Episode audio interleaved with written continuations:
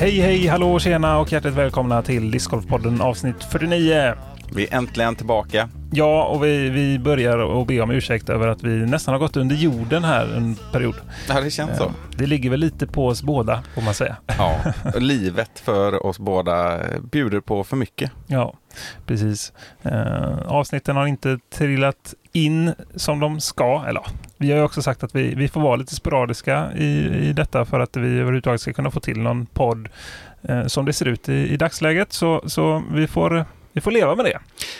Men eh, vi känner väl också att det kan bli mer framöver. Utan att lova exakt hur mycket, men vi, Ja. vi pratar om detta. Det, det är ju helt klart tanken. Ja, det finns en, en, en tro och förhoppning om att jag kommer flytta tillbaka till Vänersborg under vinterhalvåret till exempel, vilket underlättar. Mm. Uh, inget är helt spikat, men det lutar åt det. Och sen, eh, sen, så, eh, sen så ska vi bli bättre på att lägga ut lite på sociala medier så att ni vet också vad vi håller på med. Mm. Och det, det kanske ligger lite mer hos dig. Ja, Ja. Det, det är mitt ansvar.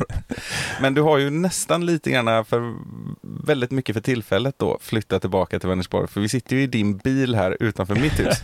ja, det är ganska roligt faktiskt. Om man går förbi här så måste man undra väldigt mycket vad jag håller på, håller på med. Det ser ut lite som att det pågår någon typ av livesport inne i ditt hus och så att vi är den här bilen utanför som håller på. Det heter något. Kommentatorsbåset Ja, liksom. Ja. eller redigerings... Ja, ja, ja. Sådär. Det heter Mm. något speciellt tror jag. Man sitter liksom och, och, och mixar och liksom väljer vilken skärm man ska ha i livesändningen. Eller som att vi är världens sämsta spioner som så avlyssnar och bevakar Ja, exakt. min familj just nu då. Eh, med väldigt stora rutor och alldeles för nära. Precis. Ja. Eh, Men det är rätt kul. Vi har ju radat upp eh, utrustningen, vilket vi gjort tidigare faktiskt, i, Mm. i just min van då, alltså min Renault Traffic.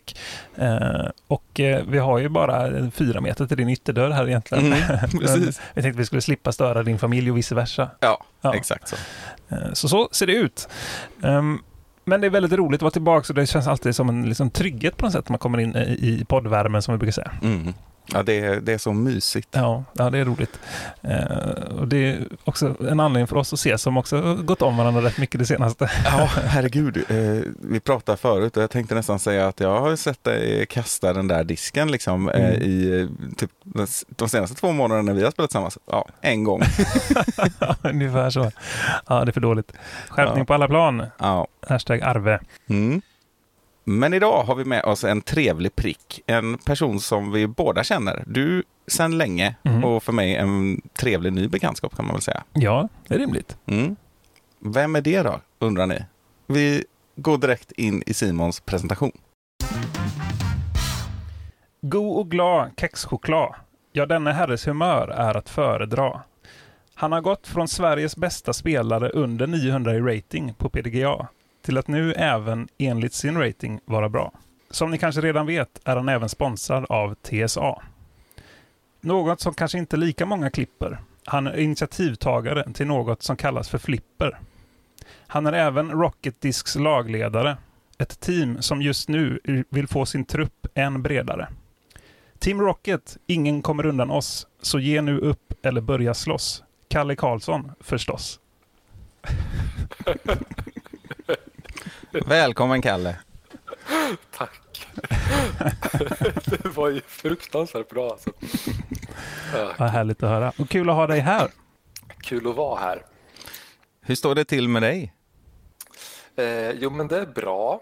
Det är eh, mycket att, att eh, ha eh, flera jobb, både liksom med, med mitt vanliga jobb på, på en eh, närliggande kommun här och eh, sen nu under den här perioden med eh, ja, att, att Rocket Discs rekryterar nya spelare helt enkelt.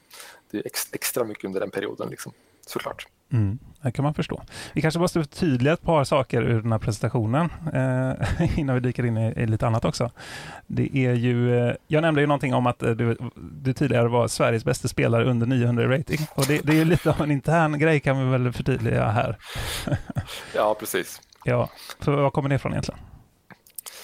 Alltså, kan, kan du det bättre än mig? Jag vet inte. Men, men, men jag, jag har ju... eh, det känns som att jag har spelat lite bättre än junior rating under ganska lång tid men, men eh, haft extremt svårt att kliva över det där strecket. Ja, Ja, precis. Ja, det, det kanske var taskigt att lägga över på dig, för det är egentligen jag som har myntat det kan man väl säga. Eh, när vi spelade mycket ihop eh, på den tiden jag var Norrköpingsbunden, då låg det ju och skvalpade där någonstans mellan 850 och 900 lite grann så. Mm. Men när vi spelade liksom casual-runder och, och sådär, så tyckte jag du hade alltid mycket bättre teknik och kastade längre och liksom var generellt bättre än vad jag var liksom på discgolf. För jag låg ju snarare runt 930 i rating då typ. Eh, så jag tyckte alltid var så märkligt att, att du, du, du chokade ofta när det väl var tävling om man säger, om man säger så. Så du, liksom, du var mycket bättre än vad din rating visade på något vis.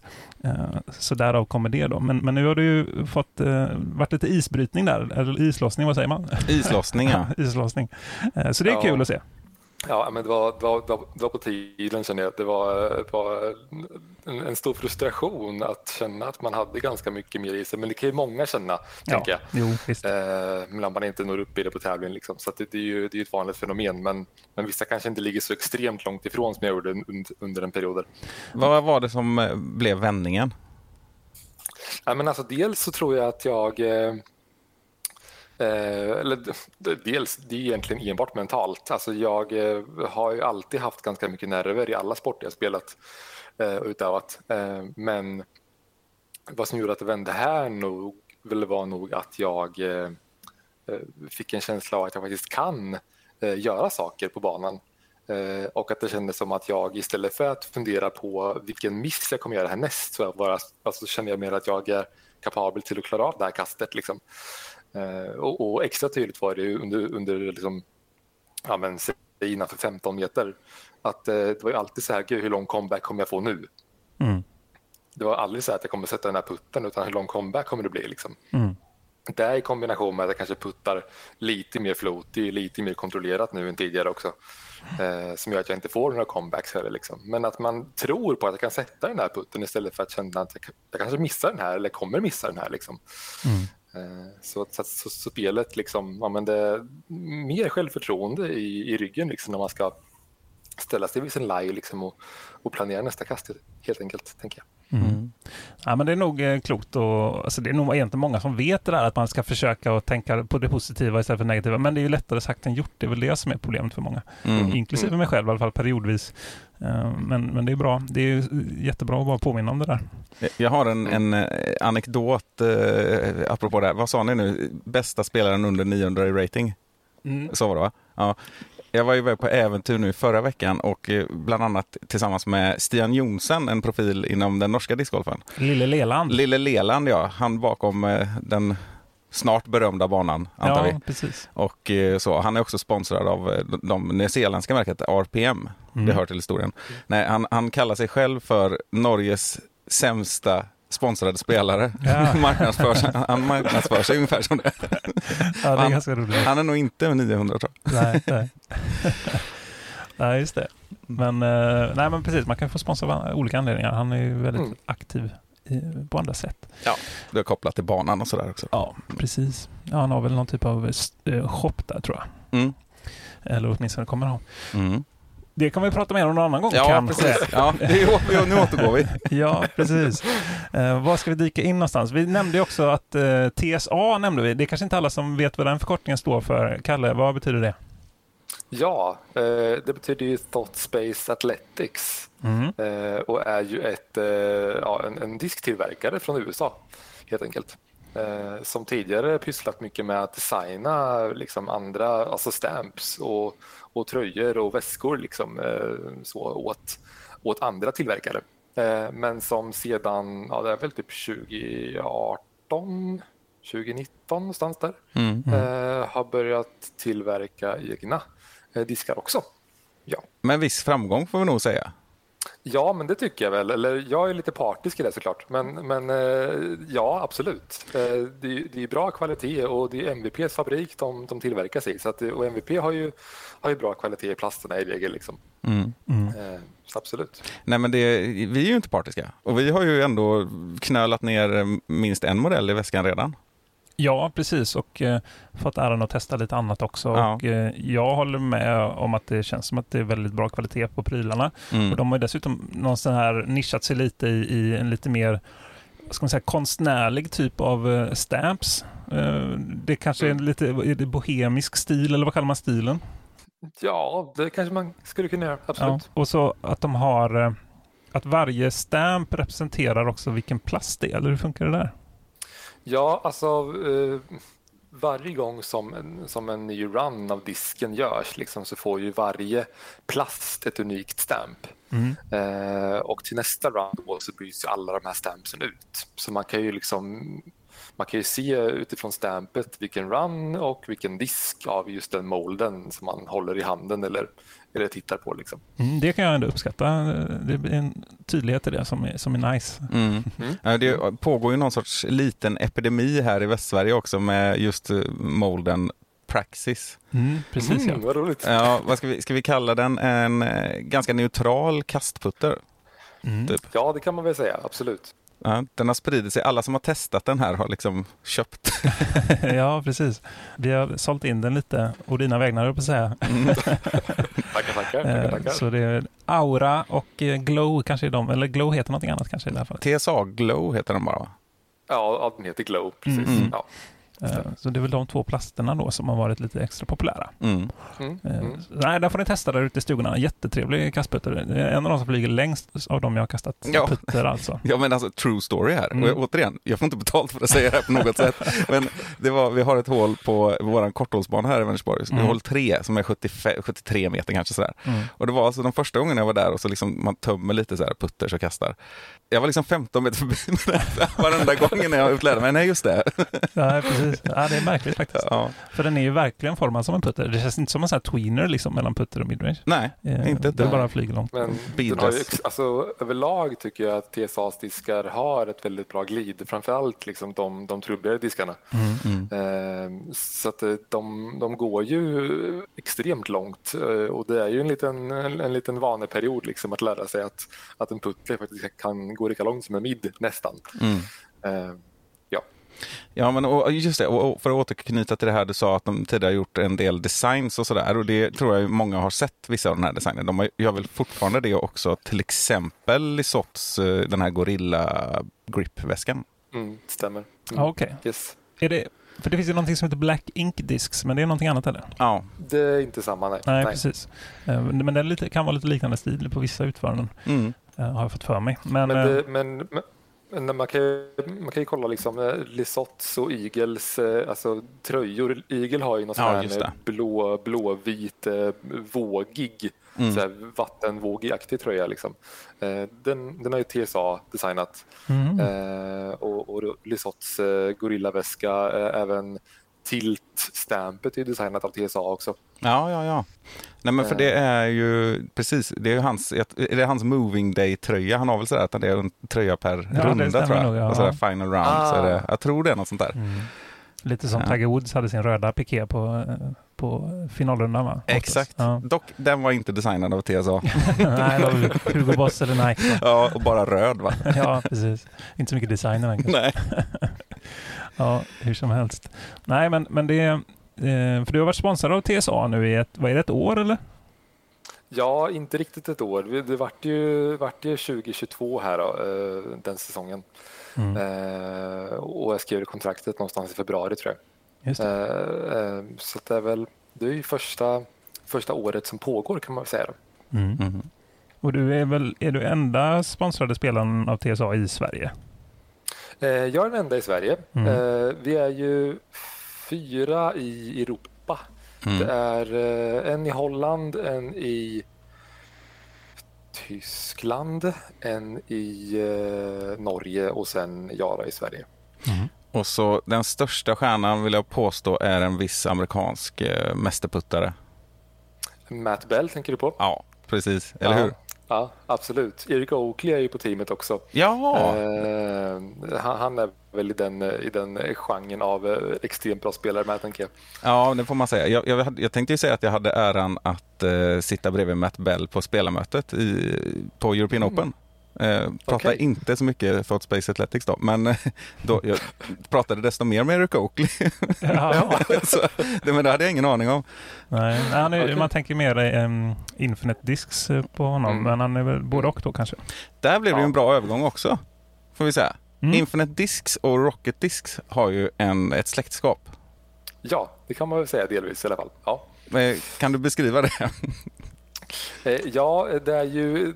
Alltså, Eh, Eh, ja, det kan jag väl, men, men det, det, kan, det, kanske inte är jag som är liksom eh, the mind och skaparen bakom det faktumet egentligen. Men, men som jag har förstått det i alla fall då, så har ju Robin då Ekström som är grundare av Rocket Discs, han har ju fått, fått eh, liksom använda Infinets plattform, liksom webb, webbplattform och ha en, en butik utifrån den designen. Liksom. Mm. Mm, för jag kan bara flika in snabbt och säga då alltså att Infinite Discs är ju en av de ledande webbutikerna för discgolfprodukter i USA och eh, Rocket Discs är ju då en, en webbaserad eh, butik i Norrköping.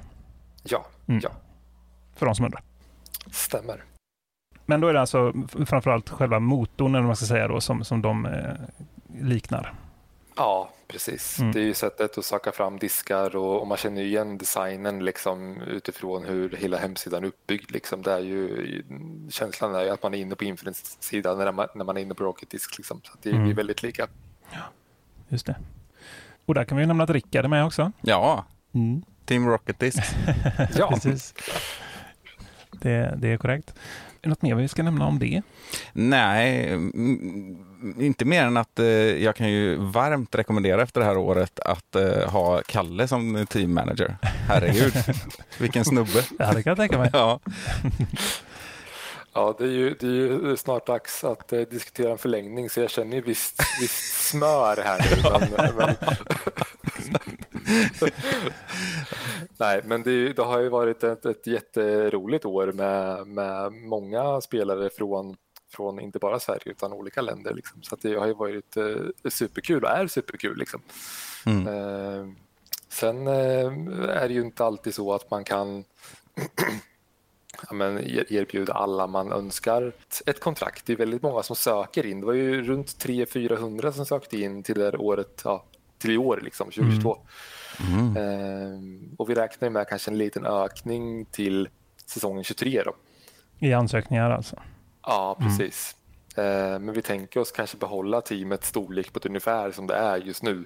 Mm. Eh, så det kommer vara en, en tuff process, tänker vi. Mm. På gott och ont. Liksom. Just det, för det är nu under oktober månad som ni egentligen eh, tar emot de här ansökningarna? Ja, precis. Öppnade första oktober och stänger den sista oktober. Mm. och sen så kommer vi att gå igenom alla ansökningar under under, ja det blir väl november och eh, kanske halvan december där. Sen så börjar vi, börjar vi kontakta folk inför 2023. All right. Ja, men då lär det inte bli så många platser vakanta gissar jag bara nu spontant. Men, men eh, det är några som är lite mer inaktiva då som kanske inte blir kvar typ, eller hur? Ja, alltså det, det vi har sagt eh, och, jag tänker inte att jag kan gå ut med något officiellt antal här. Nej, det, det vi har sagt är att, eh, att vi kommer att förnya med ett, ett, antal och vi har ett bestämt antal som, som vi inte kommer förnya med. Och det har inte så mycket att göra med att man inte har presterat utan det har mer att göra med att vi vill få in lite, lite konkurrens i processen och vi vill få in lite färskt blod också. Mm. Eh, så, så man ska inte känna att man har skrivit ett, ett, kontrakt och sen så sitter man lugnt i båten utan det handlar också lite om att man ska hela tiden visa att man är på tårna och, och är nyfiken och intresserad liksom, av att vara en del av teamet och, och därmed prestera liksom, utifrån de kontraktspunkterna som, som vi har. Liksom. Mm, mm. Ja, spännande får vi följa hur det går med detta. Mm. Ja. Har vi något mer från eh, presentationen att knyta an till? Ja, det var ju det här som jag nämnde med Flipper som jag gissar att det inte är lika många känner till som TSA och Rocket Discs och, och annat. Jag nämnde att du var initiativtagare till detta som kallas för Flipper Disc Golf. Vad, vad är det för någonting, Kalle? Då? Ja, men alltså, det är ju, för att dra en jättekort bakgrund till det där så alltså, jag, jag är ju delvis kan man säga discgolffostrad i Motala och Bondebacka där liksom med, med ett gäng otroligt eh, sköna människor eh, i den föreningen. Eh, och eh, då var det ju framförallt var det väl tror jag en en eh, Ludde och en Anders som eh, höll på att kalla mig för Flipper. Eh, och, och, och, det, och det, jag har aldrig riktigt förstått varför de gör det, för att de, de har relaterat till att, att jag kastar väldigt flippiga diskar, vilket jag aldrig har gjort. Eh, så, så det här är liksom taget, känner jag, lite grann ur luften från ingenstans. Eh, men det har varit i alla fall en, en inspiration till eller ett namn helt enkelt på, på en slags hobbyverksamhet då, som jag har eh, drivit under det här året. Eh, där jag har arrangerat eh, mycket tävlingar och mycket lokalt har det varit eh, och även arrangerat en del clinics. Där i, majoriteten av tävlingarna som jag arrangerat så går en del av anmälningsavgiften till eh, BRIS i det här fallet. Mm. Eh, så jag har valt att, att göra så att ja, 30% har gått till BRIS på vissa tävlingar och resten har gått tillbaka till spelarna. Så jag har inte tagit någonting av, av några anmälningsavgifter på någon tävling i år utan allting har gått tillbaka till spelarna eller till BRIS. Mm. Ja, för det är någon typ av ledord där med flipper discgolf, att liksom alla ska kunna inkluderas och sådär va? Ja, alltså det jag funderade på namnet från början och då, och då fastnade jag på Fair Play Flipper också. Mm. Eh, och, och, och, det ligger väl i, i, den linjen, det är något som jag brinner för överlag. Att, eh, att eh, kunna vara en god medmänniska oavsett, oavsett kön, eh, vart man kommer ifrån, sexualitet. Alltså den typen av, av, eh, ja, men av eh, vad säger man? Initiativ? Kanske? Ja, ja precis. Det var, en, det var inte det, det, var inte det, det var inte det som jag letade efter. Men, men Eh, ja, men grundtanke liksom om, om, om, mm. om det mänskliga oavsett om man spelar eh, utövar en idrott eller inte. Liksom, att det där man vill bära med sig. Och discgolfen har ju en väldigt fin community redan. Eh, men eh, jag, jag, vill ändå liksom, eh, ja, men, kunna kombinera att erbjuda folk att spela och tävla eh, och sen samtidigt ja, men, dra in pengar till, till ändamål som arbetar just med de här sakerna också. Därav eh, pris i det här fallet. Då. Kan ordet du sökte vara filosofi? Det, det är det definitivt. Vad bra. Tack. Inga problem. Men... Som du säger så är det ju en fantastisk community i discgolfen. Samtidigt så brister den ju ganska mycket i mångfald får man väl säga. Den är inte mm. riktigt representativ för, i Sverige och sådär för hur befolkningen ser ut om man säger så. Kanske mest påtagligt då att det är, en, det är fortfarande en väldigt stor brist på kvinnor. Eller mm. det är väldigt mansdominerad sport. Ja. Mm. Så det och finns även, ju alla typer av sådana Även unga utövare är ju, jämfört med många andra sporter är ju färre i discgolfen och så. Ja. Um, så det är ju, alltså sådana här initiativ är jättebra på alla sätt. Bara att lyfta det liksom och nämna det här är ju vettigt också såklart. Mm. Så mm. nej, bra. Bra Kalle. Heja Kalle. Ja, tack. uh, helt klart så. Vi hade ju också tänkt att um, prata lite UCDC under den här podden. I, vi kommer att ha ett, ett segment efter intervjun här och då tänkte vi också att vi ville eh, höra lite dina tankar kring denna tävling. Mm. Kommer du sitta bänkad i helgen? Delvis kommer jag sitta bänkad. Eh, det är ju ett, eh, som jag sa inledningsvis, här, ett hårt arbete nu med, med inför teamet, eh, Rocket Discs team och då blir ju helgerna ganska vigda åt, åt att sitta mycket i möten tillsammans med, med Robin mm. och styra upp eh, tankar och funderingar inför det här. Så det, det, men ja, den tiden som blir över kommer nog vara vigd mot det, tänker jag. Roligt. Vad tycker du om, vi har ju nämnt USDDC väldigt ofta, troligtvis oftare än Ymer som vi var inne på mm. lite i, i försnacket innan vi började spela in här. Ja, vi använder väl USDDC eh, lite som ett eh, så dåligt exempel ibland, att saker kan bli som USDGC och sådär. Ja, ja, och då är det framförallt själva banan, Winthrop mm. heter väl den va? Ja, precis. Ja. Eh, men tävlingen i sig är ju säkerligen ja. ett jättebra arrangemang, det vill vi inte säga något om. Herregud, och sitter ju bänkad. För mm. det, vi återkommer till det. Ja, ja absolut. Men uh, har, du, har du några tankar kring liksom det nu har vi liksom kanske lett dig in på någonting här, Kalle, det var inte meningen. Men hur är, dina, hur är dina tankar kring banan? Nej, men, men eh, alltså jag har ju lyssnat mycket på er podd överlag såklart. Mm, mm. Eh, och, och eh, håller med i era tankar om det. Jag är också ett, ett fan av, eh, av så naturliga banor som möjligt. Mm. Eh, alltså naturliga OBn och, och mandon istället för att man, man ritar ut linjer och sätter upp pilar där man tycker att man, man ska ha dem. Liksom. Mm. så att lite så här smått kontroversiell kan jag väl känna att, att banan är och lite forcerad liksom utifrån att man eh, ja, det känns lite som att man sätter upp mandon eh, och eh, OB-linjer utifrån eh, ingenting, tycker jag. Mm. Rimligt. Just det att de ändrar så mycket OB-linjer och det ena och andra från år till år visar ju också att det kanske inte är helt fulländat som de känner varje år. Ja, jag förstår vad du menar. De är aldrig nöjda på något vis. Absolut. Men har, har, du någon favorit för årets uh, tävling, uh, Kalle? Eller? Extremt svårt alltså. Jag vet inte. Alltså, en, en, en, alltså, jag, hopp, jag hoppas ju på att Lisotte eh, tar. Jag tycker att han är en, en rolig person att kolla på liksom, och en rolig person att ha på Elitcard. Mm. Eh, och, och, jag såg i hans vlogg här att han höll på att missa att anmäla sig dessutom. det känns typiskt honom. Mm. Ja, ja, verkligen. ja. Eh, men men han, har, han har ändå visat på god form ju med en del DGPT-vinster också. Sådär, så att... Ja, fyra stycken i år. Mm. Mm. Ja, det är inte dåligt alltså. Nej. Eh, helt klart. Nej, men vi ska väl dyka in i det här lite mer som, om en stund som sagt. Eh, men innan vi släpper det här, är det någonting annat du tycker att vi borde liksom borde ha koll på vad det gäller Kalle Karlsson eller något du vill skicka med i övrigt eller, eller, eller så? Eh, jag vill passa på att också nämna eh, en ytterligare sponsor som jag har ändå eh, som är DrySack. Det är ju en, en kille i Kanada som använder sig av begagnade jeans, begagnat jeansmaterial.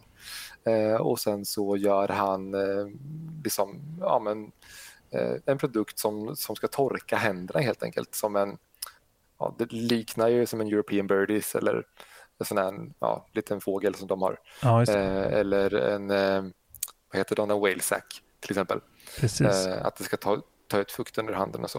Eh, så har man inte testat eh, dry sack så kan jag ändå rekommendera det som, som partdisk såklart också. Mm.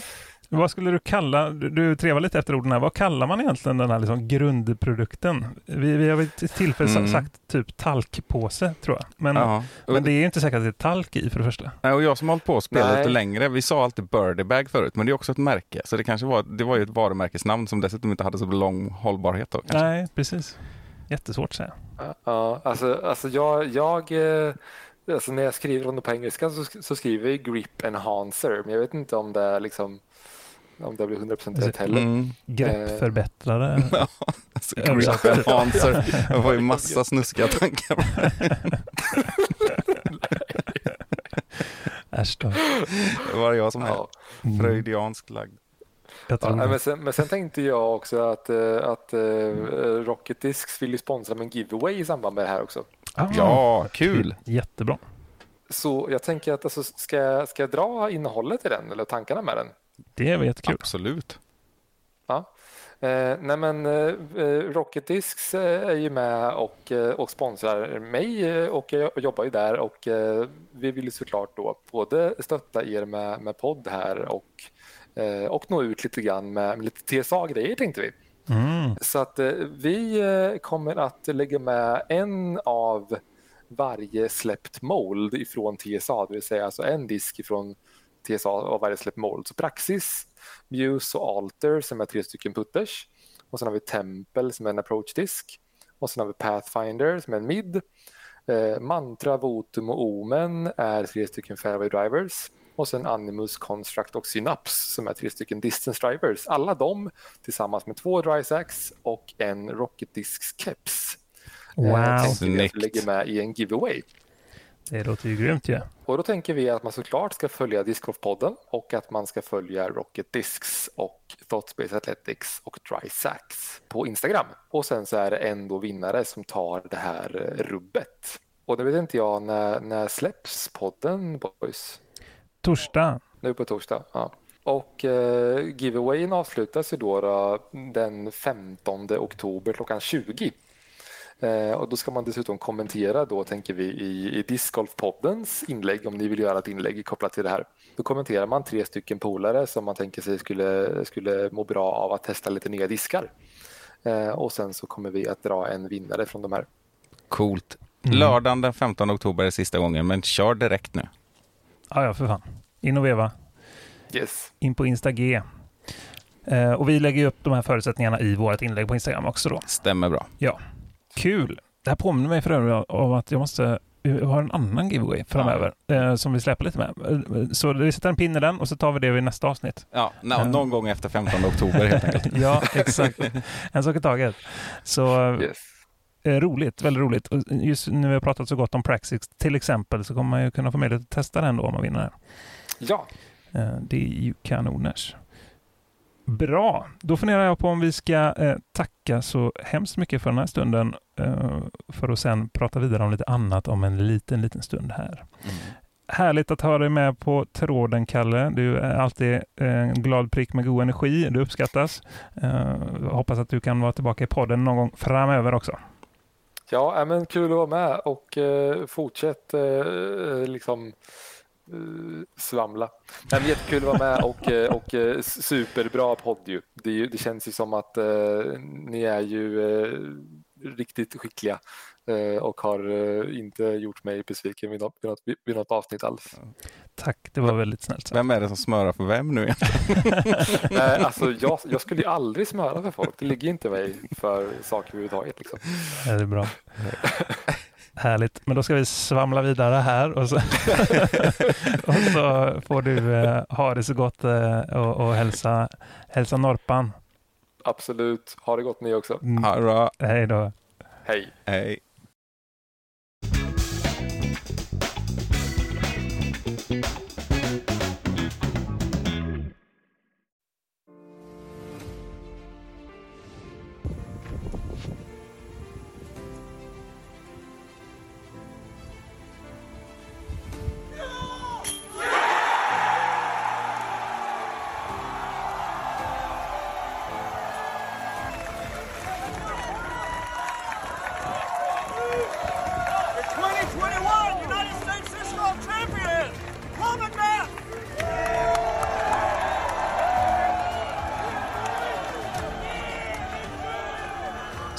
Det förra året, Rickard, eh, när USDDC avgjordes.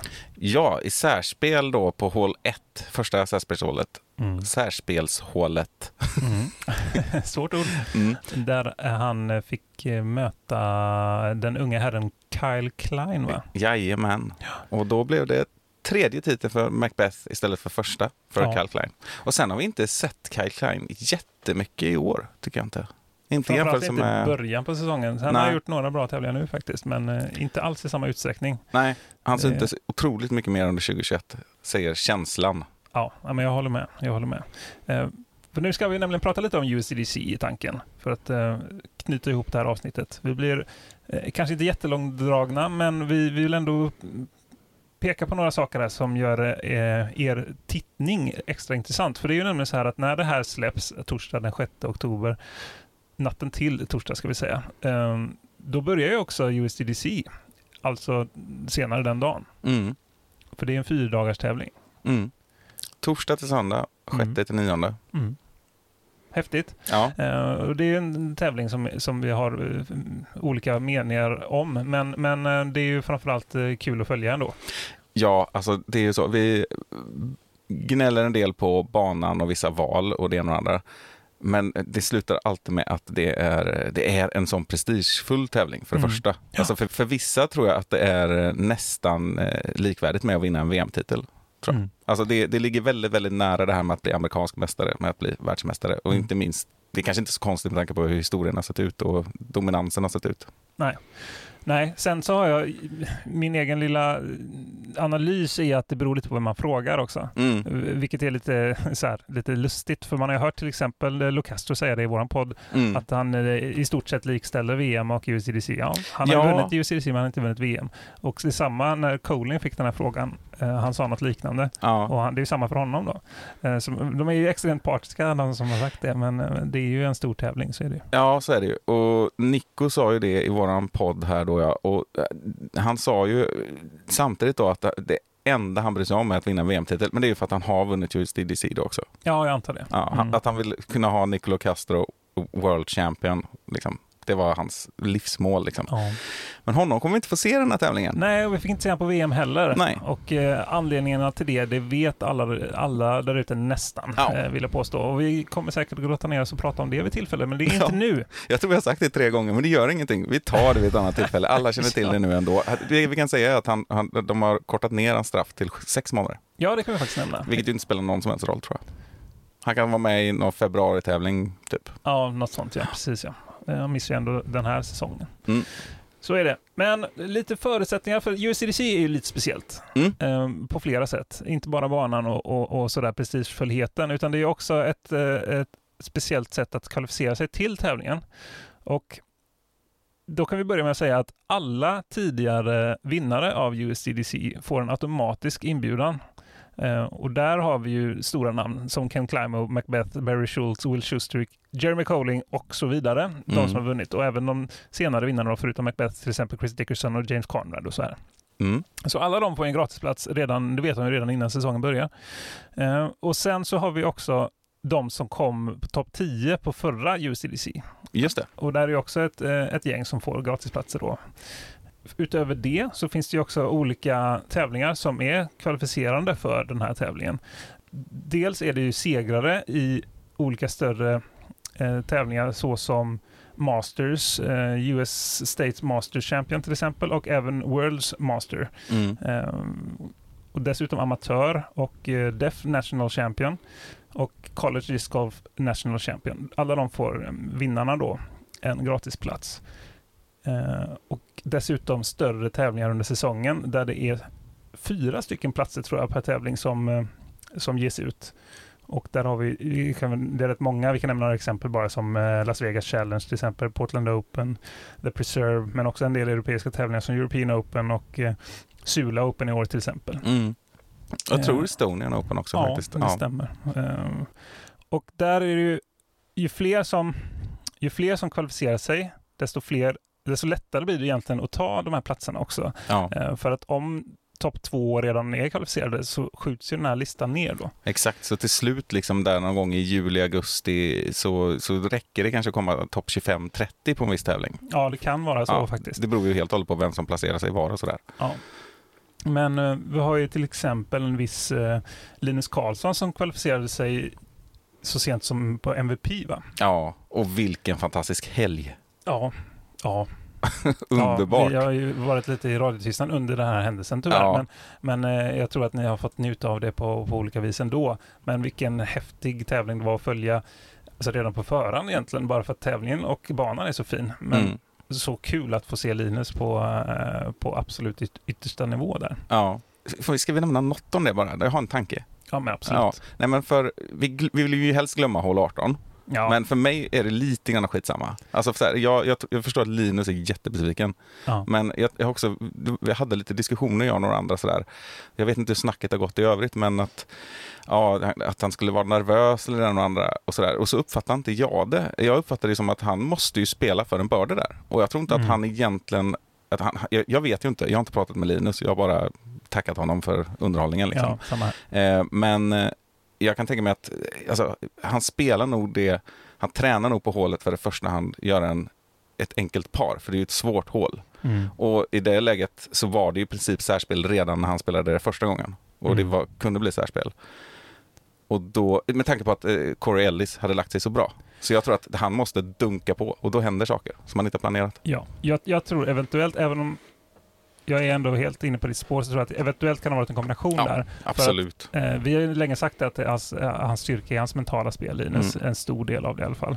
Och, eh, men även han har ju såklart känningar då i en sån här situation. Mm. Det, det, annars vore det bara konstigt liksom. Ja. Eh, så den kombinationen av att han var tvungen att köta på, kanske då gå ifrån sin gameplan plan och eh, eh, dessutom då nerverna kanske kommer ikapp honom lite grann. Mm. Herregud, det är inte konstigt. Nej, nej.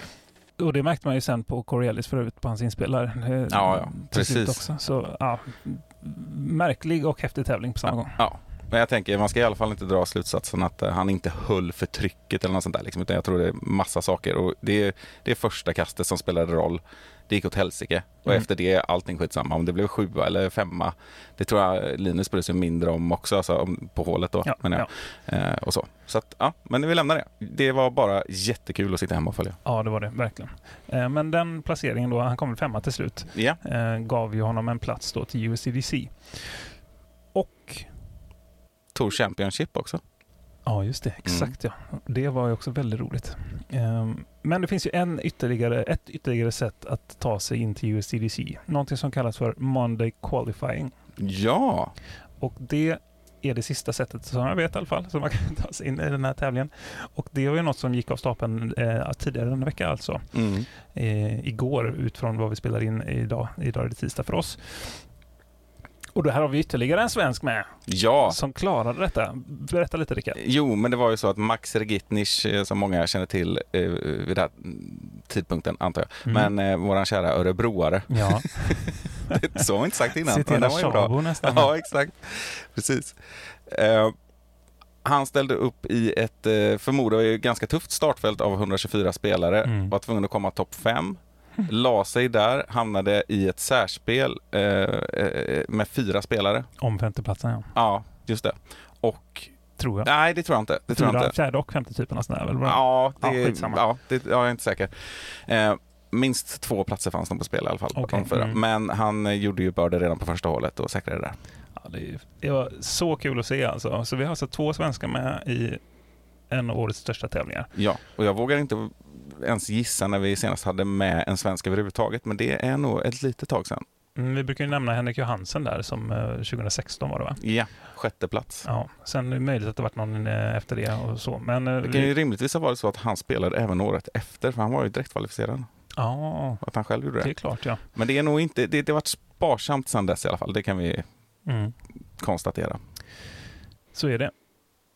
Det är ju en bra lefterbana också, så, eh, så sätt. Och är man forehand eh, så är det inte en nackdel heller. Det brukar ju sägas det och det har ju också varit, vi har sett Nathan Queen och Chris Clemens och sådana vara ganska Ja. högt upp. Så att det stämmer nog mycket i det. Samtidigt har vi också sett James Conrad vinna. Ja, Ja. Eh, så är det. Sen, sen är ju hans styrka mera backhand turnovers än backhand heisers kanske i och för sig. Absolut. Men det är ju ändå backhand dominans där. ja, Så är det. är man bara allmänt fantastisk också så ja, kommer man långt. ja, vi kanske avslutar segmentet med att, att prata om eh, ett par som vi tror kommer vara duktiga Ja. eh, under tävlingen. Men vi, eh, vi har ju då nämnt eh, hur det här går till med att ta sig in till tävlingen och vi tänker också att eh, vi får prata om eh, lite hur banan ser ut. Det som är den stora snackisen ofta eh, med mozzarella sticks och annat. Hur ser det ut i år, eh, Rickard? Kan vi gå igenom i alla fall några hål här? Ja, vi har tjuvkikat lite granna och vi kan konstatera att eh, de, vi, kanske inte nämner alla förändringar, vi kanske inte heller har noterat alla förändringar. Nej, nej. Men det som var ganska påtagligt här är att vi, vi såg att hål 3 och 4 är sammanslagna.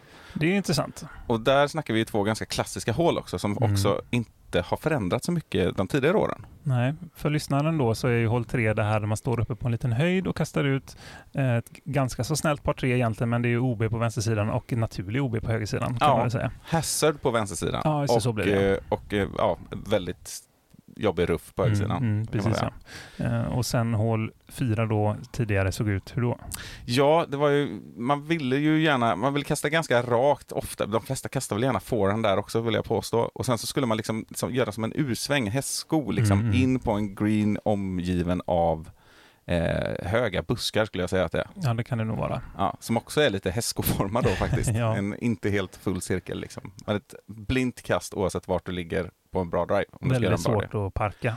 Jag, jag, jag, jag tänker alltid på um, Greg Barsby när vi pratar om det hålet. För jag tror han har gjort ett flertal så här fantastiska, konstiga forehand rollers in till den greenen. Typ Ja, sådär. just det. Jag tänker också på Jeremy Colling när han vann och liksom verkligen parkerade, gjorde en sån här fin ärovarv runt korgen Ah. liksom och la sig så.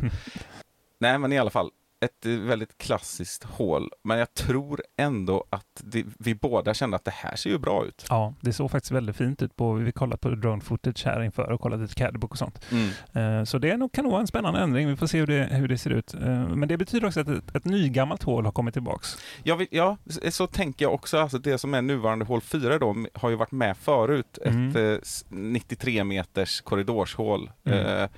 Eh, inte superpopulärt när det begav sig förra gången. Jag vill minnas att det också var dubbla dubbelmandon eller något sånt där. Det ser inte ut som det var det nu. Nej. Eh, Vi, vi, vi, har, inte, vi har inte hunnit liksom särskåda allting här, men, men eh, det ser ut som att det är helt enkelt en, en allé med träd som du ska ta dig igenom. Mm. Eh, Men eh, ja, det kan väl få vara där. Ja, ja, precis. Vi, vi utvärderar i efterhand. Ja, Men har de tagit bort eh, fler dubbelmandos också så känns det ju nästan som att de lyssnar på Discordpodden.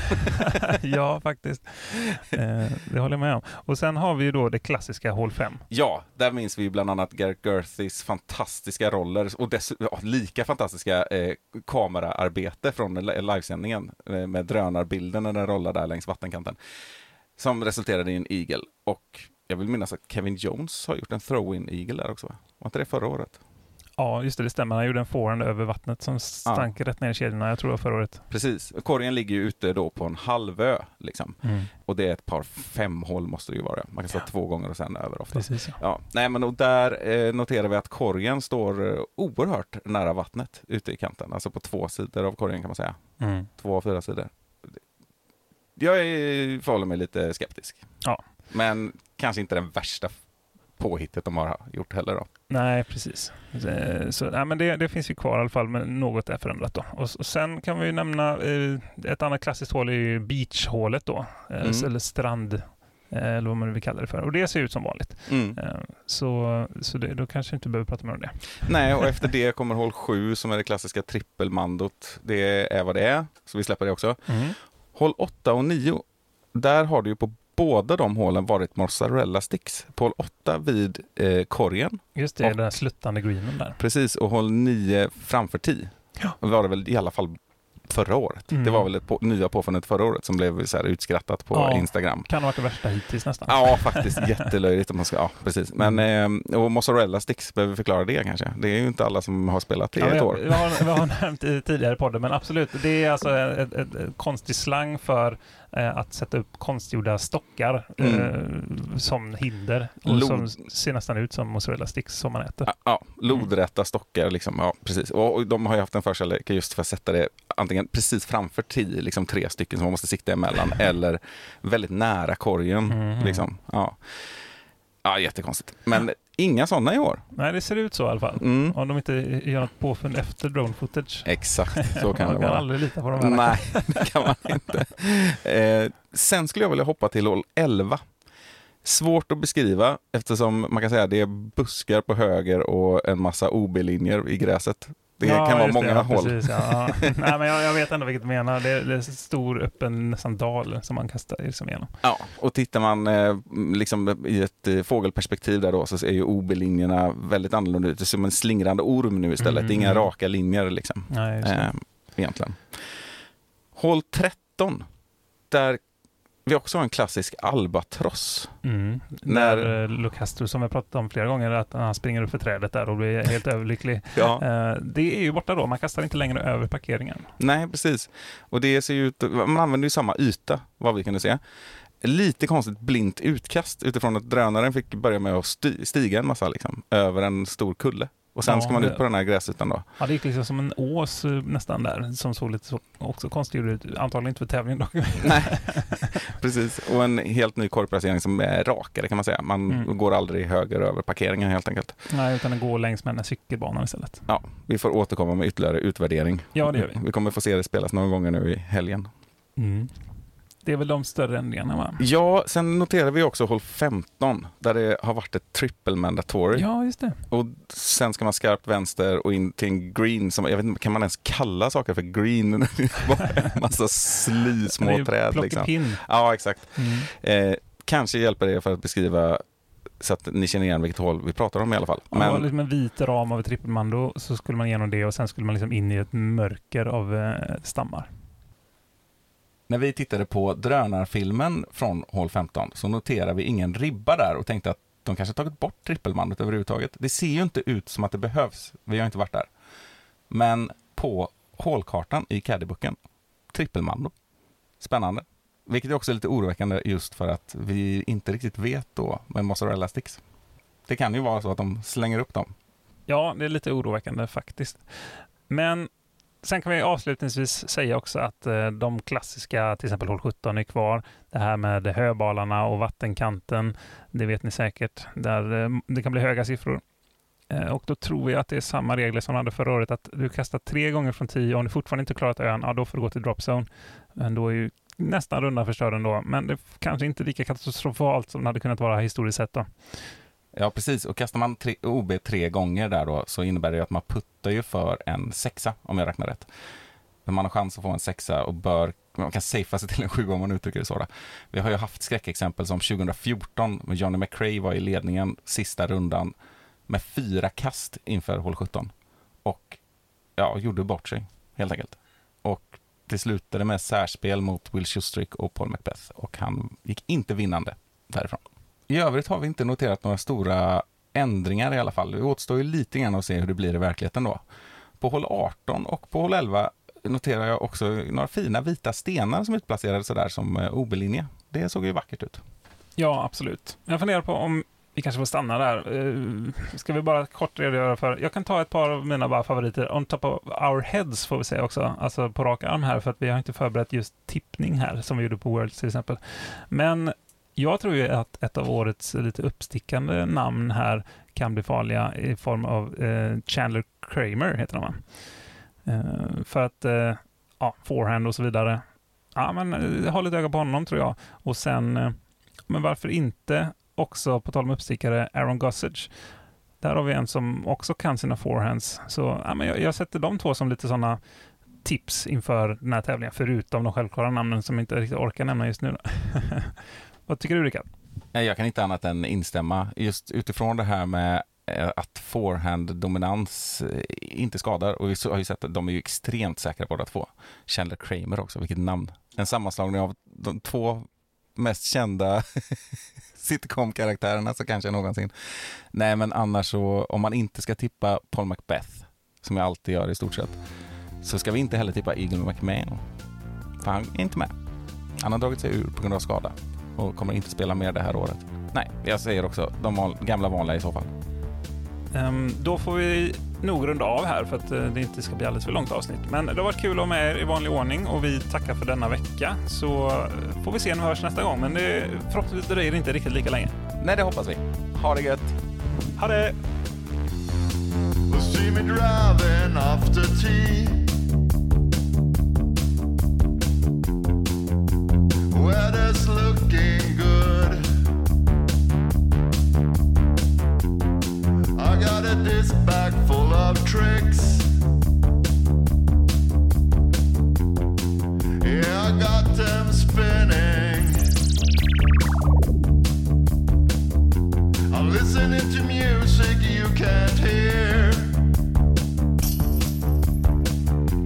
I got my magic plastic in the air.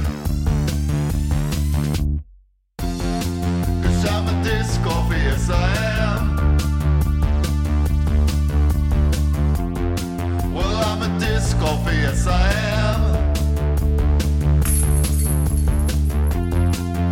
I'm a yes I am.